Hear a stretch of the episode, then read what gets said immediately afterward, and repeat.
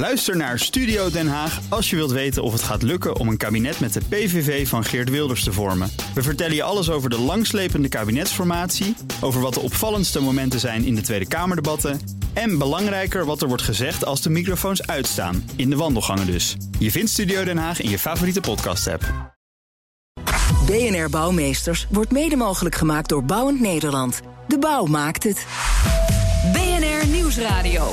BNR Bouwmeesters. Jan Postma. De bouw leidt aan innovatietraagheid. Ideeën zijn er zat, maar ze worden te weinig gebruikt in innovatieve bouwprojecten. De bouwbedrijven moeten een beetje haast maken, want als zij het niet doen, staat er straks een disruptor van buiten de sector op. Welkom bij BNR Bouwmeesters voor de bedenkers, bouwers en bewoners.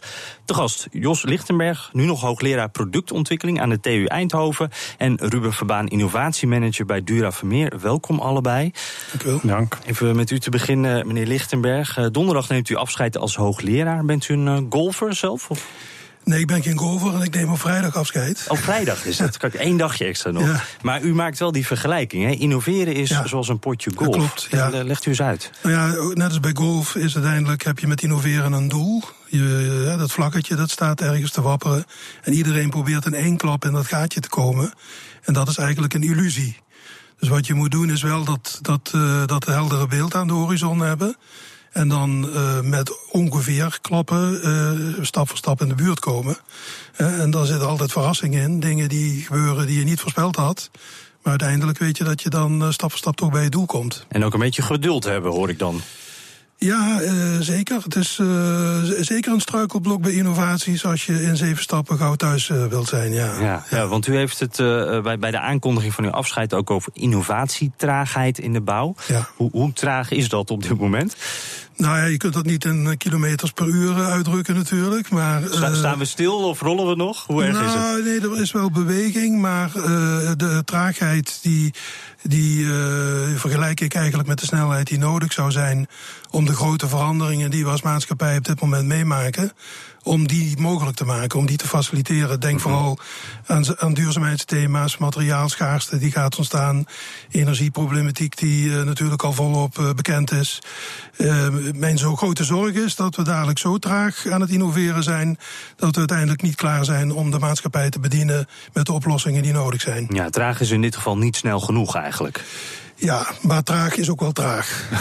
en waar ligt dat nou aan, denkt u?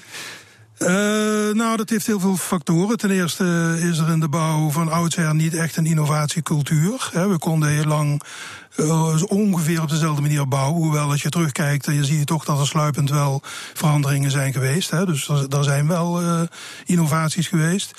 Maar een belangrijke factor is denk ik de versnipperdheid. We hebben heel veel rollen in de bouw. De aannemer, de architect, verschillende adviseurs, handel, noem maar op. En die zijn allemaal betrokken bij het bouwproces. En uh, het probleem is een beetje dat door die versnippering niemand meer echt eigenaar van het uh, systeemprobleem is. Mm -hmm. En dat is uh, zelfs voor uh, de aannemer, die wel een soort sleutelrol vervult in dat uh, proces. Als je kijkt naar de omzetwaarde van een gebouw, dan is vaak de bijdrage van een aannemer ongeveer 25 procent. En de rest wordt ingekocht hè, Mhm. mm -hmm. door lever, bij leveranciers, bij onderaannemers. Ja, dus je krijgt allemaal van dat soort eilandjes. Uh, Ruben Verbaan, innovatiemanager Dura Vermeer. Uh, ziet u dat ook zo? Zijn het allemaal, is het een versnipperd proces op dit moment? Ja, en ik herken dat ook zeker wat uh, u zegt. Um, en dat is ook zeker een van de problemen om, om die innovatie op gang te krijgen. Uh, doordat zeg maar, ja, bouwbedrijven eigenlijk geen eigenaar zijn van de producten. Hè, dus als wij een weg aanleggen, dan, dan zien we dat niet als ons ding. Dat is een ding wat we maken voor Rijkswaterstaat. Op hun specificaties. Hè, hun vraag. Die bepaalt heel sterk wat er komt. En, en dan is er weinig ruimte in die projecten om te innoveren. Een, een van de problemen die ik zie van de bouw om die innovatie op gang te krijgen, is zeg maar het projectdenken. Een project heeft een begin, een eind. Uh, een hele duidelijke scope, die is uh, vastgelegd in contracten. En daar is eigenlijk iedereen zeg maar, in een bouwbedrijf mee bezig om dat te realiseren. Nou, als een project aan de gang is, ja, dan is er weinig ruimte meer om daar buiten de kaders te treden. En dat is eigenlijk wat je met innovatie doet. Dus de, de flexibiliteit mist ook tijdens zo'n project. Uh, juist, juist, ja. Ja, en, en, hoe kunnen we daar wat aan doen dan? Dat lijkt me heel moeilijk met al die uh, mensen die mee moeten werken, al die verschillende schijven. Ja, dat is een, een, een, een, uitdaging. Ik denk wat daarvoor nodig is, is in ieder geval ook een soort van cultuurverandering in de bouw. Uh, we hebben vooral mensen zeg maar, die uh, binnen de bouw werkzaam zijn, zijn allemaal erg goed zeg maar, in datgene wat er in die projecten gebeurt. Wij noemen dat uh, bij ons intern wel eens blauwe mensen. Ehm, en voor innovatie moet je dus ja, toch eens buiten die kaders gaan kijken. En, en een wat langere termijnhorizon hebben. Dus over die projecten heen kijken. En dan is de kleur geel is wat, wat, wat meer nodig. Toepasselijk op deze zender. Waar staat de kleur geel voor? De kleur geel staat voor creativiteit en, ah, en kijk. Uh, uh, extraversie. En, en, uh, nou, um, ik herken ook wel de, de, de, vergelijking met golf. Ik ben zelf overigens geen golfer, maar ik, ik, ik, zie mezelf wel als een innovator. We hebben het nu met drie niet-golfers hebben we het over golfen. Dat is heel mooi, heel mooi. Ja, ja, ja. Ik, ik, ik denk dat wat je moet doen met innovatie is inderdaad ook het geduld hebben. Want niet iedere innovatie levert direct iets op. En, en 9 van de 10 uh, levert uiteindelijk helemaal niets op. Ja, en het uh, gaat dan vaak ook om de opbrengst. De, de, de, de, geld erin, dan moet er ook wat geld uitkomen natuurlijk. Denk, denkt u dat op dit moment bouwbedrijven genoeg investeren in die innovatie? Durven ze dat? Uh, dat laatste antwoord, dat, het antwoord op het laatste vraag is zeker nee. wij investeren niet genoeg in innovatie. Oh, ook bij Dura Vermeer? Nou, ik denk dat dat bij ons ook heel beperkt is. En, en uh, zeker als je de grotere context uh, bekijkt van de, de opgaves waar we met z'n allen voor staan, dan denk ik dat dat veel te weinig is. En dat we eigenlijk rijp zijn voor disruptie van buitenaf, zoals u zeg maar bij uw inleiding zei. Ja, ik gaf het voorzetje inderdaad al, al eventjes. Maar u zegt dus disruptie van buitenaf. Is dat iets wat er aan zit te komen? Een, een externe partij die ineens iets helemaal anders gaat doen? Ik zie uh, met uh, de IT, uh, aan de, aan de IT-kant zie ik zeg maar allerlei ontwikkelingen plaatsvinden. die voor een groot deel ons proces zouden kunnen overnemen.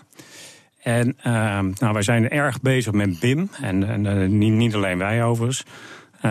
en dus er lopen bij ons door kantoor mensen met VR-brillen. En, en we zijn allerlei dingen aan het bedenken om, om dat proces mm -hmm. te stroomlijnen. Nou, vanuit die hoek zie ik ontzettend veel gebeuren. Maar het zou dus ook maar zo kunnen zijn dat iemand die daar nog veel slimmer in is. Uh, dat die uh, uiteindelijk zeg maar, misschien wel eens onze rol overneemt. Ja, uh, Jos Lichtenberg, ik zie u knikken. moeten we kijken, naar wat voor partijen moeten we dan kijken? Zou een Google bijvoorbeeld hierin kunnen stappen? Of? Nou ja, ik heb geen concrete aanwijzingen, maar dat zou zomaar kunnen. IKEA-achtige bedrijven is trouwens niet helemaal gebakken lucht. Want IKEA heeft in Scandinavië al een bouwsysteem op de markt gebracht. Um, en het zou zomaar kunnen dat in de toekomst uh, zich, uh, als, die, als de vrager duidelijker gaat uitvragen, dat er zich een soort industrieel aanbod gaat ontwikkelen. IKEA kan er een voorbeeld van zijn, maar ik denk ook dat de bestaande bouwpartijen nog steeds de kans hebben om daarop te anticiperen. En dat je uh, veel meer, niet zozeer in termen van projecten denkt, maar van producten over de projecten heen. Dus dat klanten, net als bij een auto, kunnen kiezen uit een systeem. En dan weet ik ook wel dat dat systeem nooit zo rigide kan zijn zoals bij een auto, waarbij je heel dwangmatig. Je kunt bij een auto ook niet zeggen van ik mag die 10 centimeter breder of zo. Uh, ik denk dat bij de bouw daar uh, de grenzen wat anders komen te liggen. Uh, maar ik denk wel dat er een structuur gaat ontstaan waarbij gezocht wordt naar herhaling. En dan kun je wel gaan, uh, gaan anticiperen op markten. Dus dan mm -hmm. kijk je over de projecten heen naar markten. En daar kun je dan ook strategische productontwikkeling op, uh, op loslaten. Ja, eigenlijk u zegt toewerken naar een soort succesnummer, wat je dan ook vaker kan gebruiken. Ja, exact. Ja. ja. Ik denk dat uh, zoveel in de bestaande bouw ook zo dat niet alles nieuw is. Hè? De, de manier waarop je een muurtje metselt is per project niet vreselijk uh, anders. Maar het is de samenstelling altijd die weer uh, uniek is. En er zijn altijd unieke problemen. En naarmate je meer standaardiseert, kom je ook voor minder verrassingen te staan.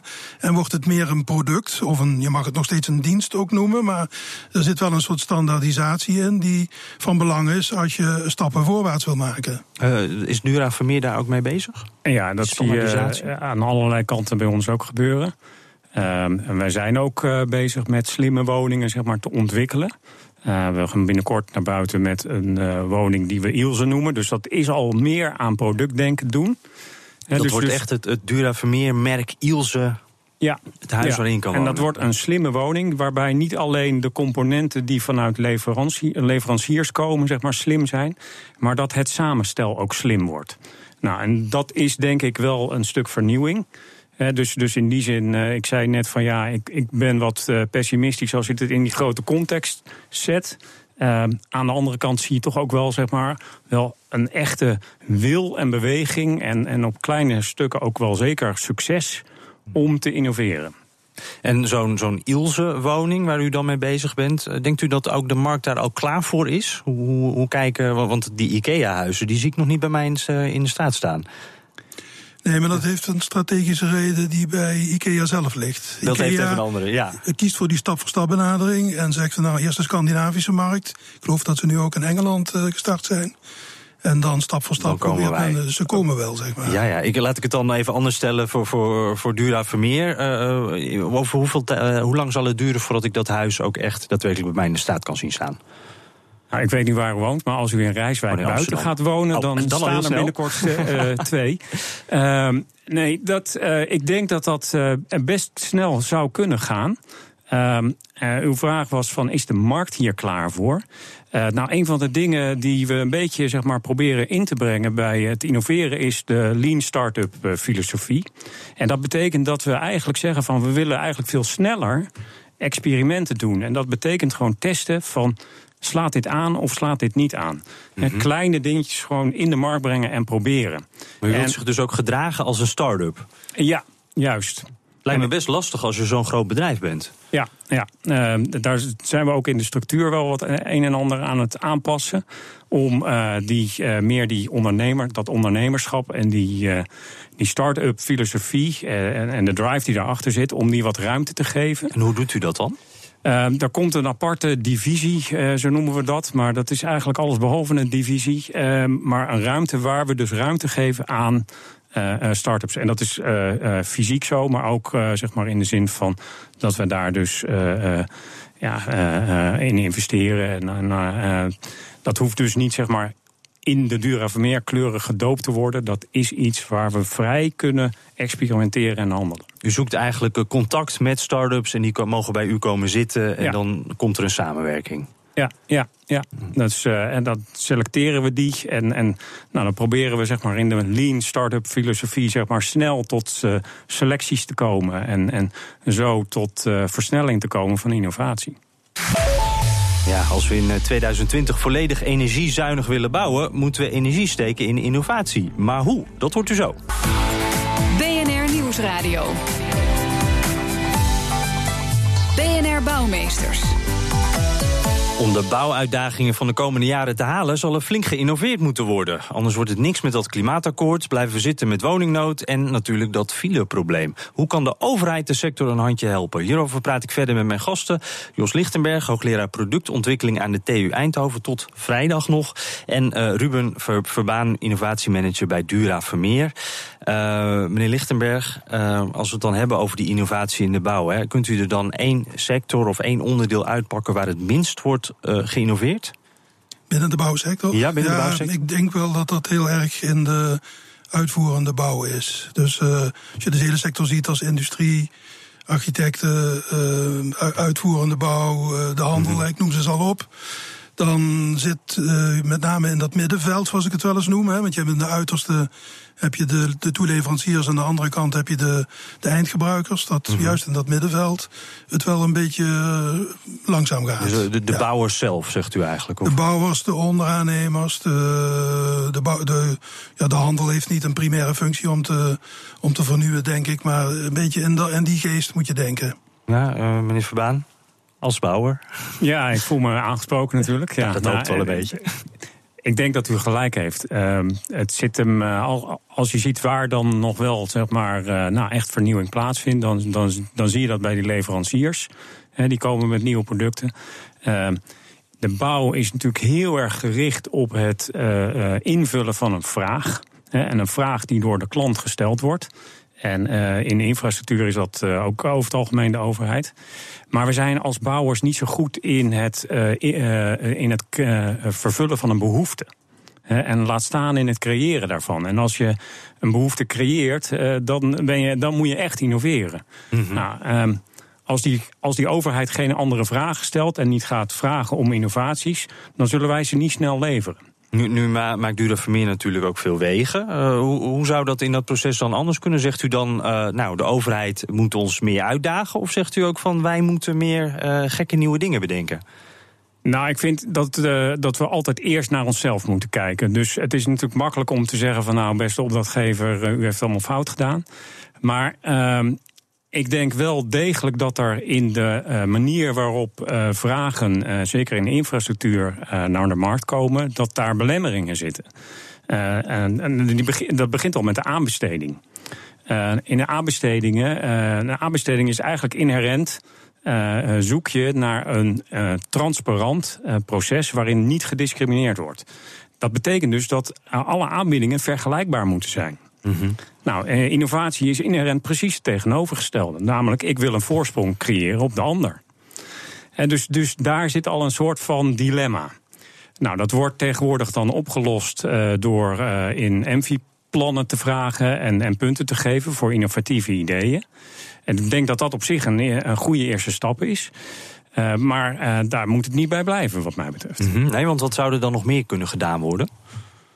Nou, ik denk dat. Um, een van de dingen die de overheid zou moeten doen, is uh, denk ik ook zelf uh, wel uh, toestaan dat er misschien wel eens iemand zou kunnen zijn die als enige een product heeft. en dat noemen we vendor lock-in. En dat is precies wat, wat je eigenlijk in de aanbesteding probeert te vermijden. Maar eigenlijk zou je dat gewoon eens moeten toestaan. Ook om de andere te, uh, te prikkelen om daar maar nog weer eens overheen te gaan. Hm? Ja, Jos Lichtenberg, is dat een goed idee? Nou, ik denk in zijn algemeenheid dat je niet van de overheid moet vragen om ons probleem op te lossen. Uh, ik denk wel dat je van de overheid mag vragen dat ze een situatie creëren, faciliteren, waarin innovatie mogelijk is. En dit vind hm. ik een goed voorbeeld waar uh, dat het geval is. Dus we zouden die aanbestedingen, dat moet eigenlijk op de schop. Dat moeten we anders gaan regelen. Ja, dat is ook vroeger anders, was dat anders geregeld. Maar dat is, uh, zoals we alles proberen juridisch dicht te timmeren, is dat steeds strakker geworden. En uh, als je ervan afwijkt, dan uh, dreigt er een grote, hangt er een grote straf boven je hoofd. Dus dat laat je wel uit je hoofd om dat te doen. Mm -hmm. en dat is wel iets wat heel erg belemmerend werkt. En daar zou je als overheid wel iets aan kunnen doen, denk ik. Mm -hmm. uh, meneer Lichtenberg, denkt u dat we het uh, energiezuinig bouwen in 2020, ik noem het al even, denkt u dat we dat gaan halen als we op de huidige manier doorgaan? Ja, nou, ik denk het eerlijk gezegd niet. Uh, toen het, eh, ik geloof 2012 of zo afgekondigd werd, toen heb ik dat ook al voorspeld. Ehm, we gaan net zo lang liggen dralen totdat het bijna 2020 is. En dan wordt het twee jaar uitgesteld of de regels worden versoepeld. Ik denk dat het daarop uit gaat draaien. Mm -hmm. En uh, nou ja, uiteindelijk kom je dan toch wel bij een doel, maar uh, zou je kunnen zeggen, maar ja, toch haal je dat doel niet. En dat vind ik wel iets waar de overheid het boetekleed kan aantrekken omdat ik vind, als je iets afkondigt, dan stimuleer je de koplopers om op tijd in 2020 klaar te zijn. En op het moment dat het, dat dan 2020 is, dan ga je het peloton belonen met twee jaar vertraging, zeg maar. Ja, dit moet u even uitleggen. Nou, als, jij, als je weet van in 2020 moeten wij energie neutraal zijn bij nieuwbouwwoningen dan uh, is dat mooi dat je dat afspreekt met elkaar. En dan heb je een aantal innoverende bedrijven die zeggen: daar gaan we ons sterk. In 2020 zijn die bedrijven klaar. En, laat, en dan zijn die net klaar. En dan krijg je te horen dat de regelgeving met twee jaar wordt opgescoord. Ja, ja. En daarmee beloon je niet de koplopers, maar het peloton. Om een wielerterm hebben we het over golf. Gaan nu over wielrennen hebben. Sport, ja. uh, is dat inderdaad iets wat, wat bouwbedrijven ook, ook misschien wel irriteert, moeilijk vinden? dat, dat de regels steeds veranderen dan? Nou, in, in zijn algemeenheid, uh, innoveren vraagt, dat vraagt om een lange termijn en dat vraagt om investeren. En investeren, dat doe je als je zekerheden hebt. En, en ik vind het een heel mooi voorbeeld, uh, want als dit soort dingen dus inderdaad iedere keer verschuiven, ja, dan, dan uh, ga je die investeringen ook niet meer doen. En dus dus ik, ben, ik ben het helemaal met u eens. Ja, is dat een situatie die bij Dura Vermeer ook, ook nu aan de hand is? Voorzichtiger vanwege dit soort dingen? Nou, we zijn wel een van de partijen, denk ik, uh, die uh, meer in de kopgroep zitten om, om uh, toch weer naar die wintertermen te komen dan in het peloton als het gaat om de, de, de duurzaamheidsopgave. Hè. Wij doen mee in de stroomversnelling. dus dus we, we proberen dat allemaal wel te doen, maar ehm, ja, we moeten ook eerlijk zijn dat is niet altijd zeg maar, iets wat bedrijfseconomisch uh, ons uh, windeieren oplevert. Hè. Dus mhm. dat, dat is wel investeren. Dat blijft dat risico. Uh, meneer Lichtenberg, vrijdag is de dag, dan neemt u afscheid. Want, maar u gaat niet stoppen met het werk dat u doet eigenlijk, hè? Nee, dat klopt. ik, heb een, ik heb het nu 13 jaar gedaan in Eindhoven. En vanaf het begin was het slim bouwen het, het, ja, de rode draad die daar doorheen gelopen heeft. Uh, dat is een andere procesbenadering.